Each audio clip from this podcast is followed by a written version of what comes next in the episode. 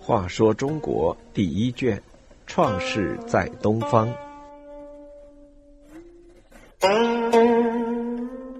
98九世乱。商朝君位的继承制度有一个明显的弊病，就是一个商王去世后，继承者可以是前王的儿子，也可以是前王的弟弟。而继承王位的前王之弟去世之后，立前王的儿子还是立弟弟的儿子，却没有明确规定。因而每当一个商王去世，由谁来继立都要经过一场激烈的斗争。有的商王为了避开内部派系的斗争，只有采取迁都的办法，把亲自己一派的势力迁往新都，以求得安宁和发展。这种叔侄之间或堂兄弟之间争夺王位的斗争，太戊以后变得更加严峻和激烈。太戊去世后，王位由儿子仲丁继承。仲丁名庄，他的继立曾经过一番激烈的斗争，因此他继位的元年，为了摆脱叔叔强大的势力的干扰，就把国都从亳迁到了萧，其地在今河南荥阳市东北。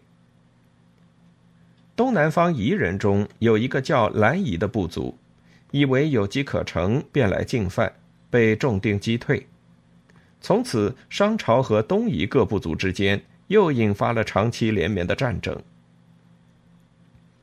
仲丁在位9年去世，儿子和叔叔外人之间展开了激烈的斗争。儿子年纪小，斗不过叔叔，王位只好让叔叔夺去。外人名发，他继位不久，东方又有2个诸侯国看到商朝内部统治不稳而叛变。这2个诸侯国，一个叫申，一个叫丕。申就是有申氏，其地在今山东的曹县以北。有申氏与夏族有过婚姻关系，夏鲧就是娶有申氏女而生的禹。有申氏和商朝也曾经通婚，商汤曾娶有申氏女，而以伊尹作为陪嫁的奴仆。有申氏虽然在商朝前期和商朝关系很好，但到后期由于商朝的衰落而时叛时服。丕是夏禹时的车正西仲居住的地方，其地在今江苏邳州市的西南。汤建国后封丕氏为诸侯，申和丕离开商都都比较近，这2处叛乱对商朝的震动很大。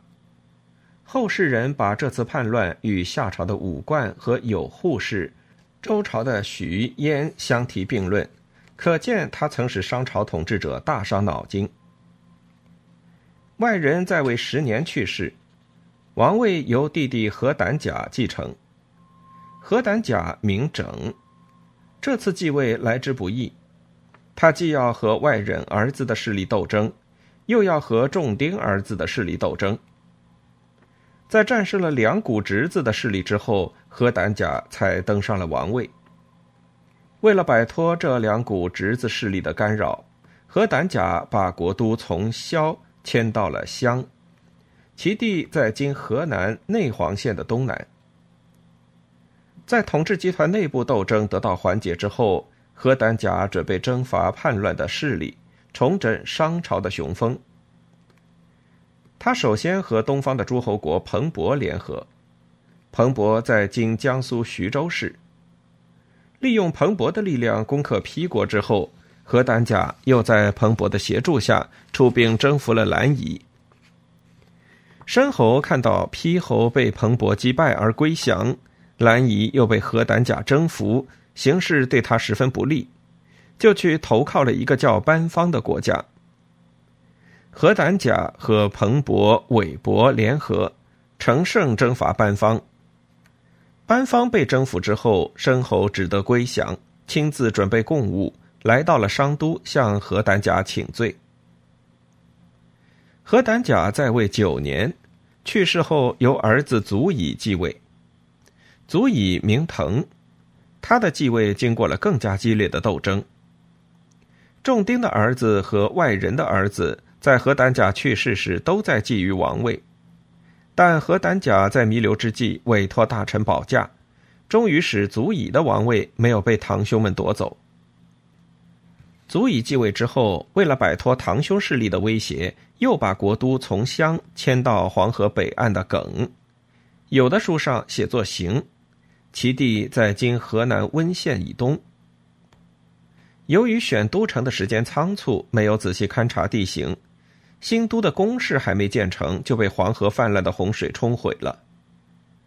足以认为耿不是做都城的好地方，在继位后的第二年又从耿迁到了东方的毕，其地在今山东鱼台附近，这里和诸侯彭博的所在地接近，自然资源较好，水源充足，有利于发展农业和畜牧业。足以任命巫咸的儿子巫咸为卿士，辅佐自己的工作。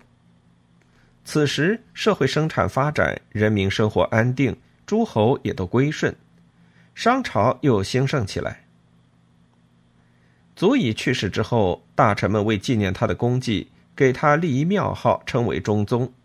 这个庙号和太戊的庙号一样，这中间必有一个是错误的。据查甲骨文中有中宗祖乙的卜辞，看来显然太戊的庙号是被史家弄错了。祖乙在位19年去世，由儿子祖辛继位。祖辛名旦，在位14年去世，由其弟沃甲继位。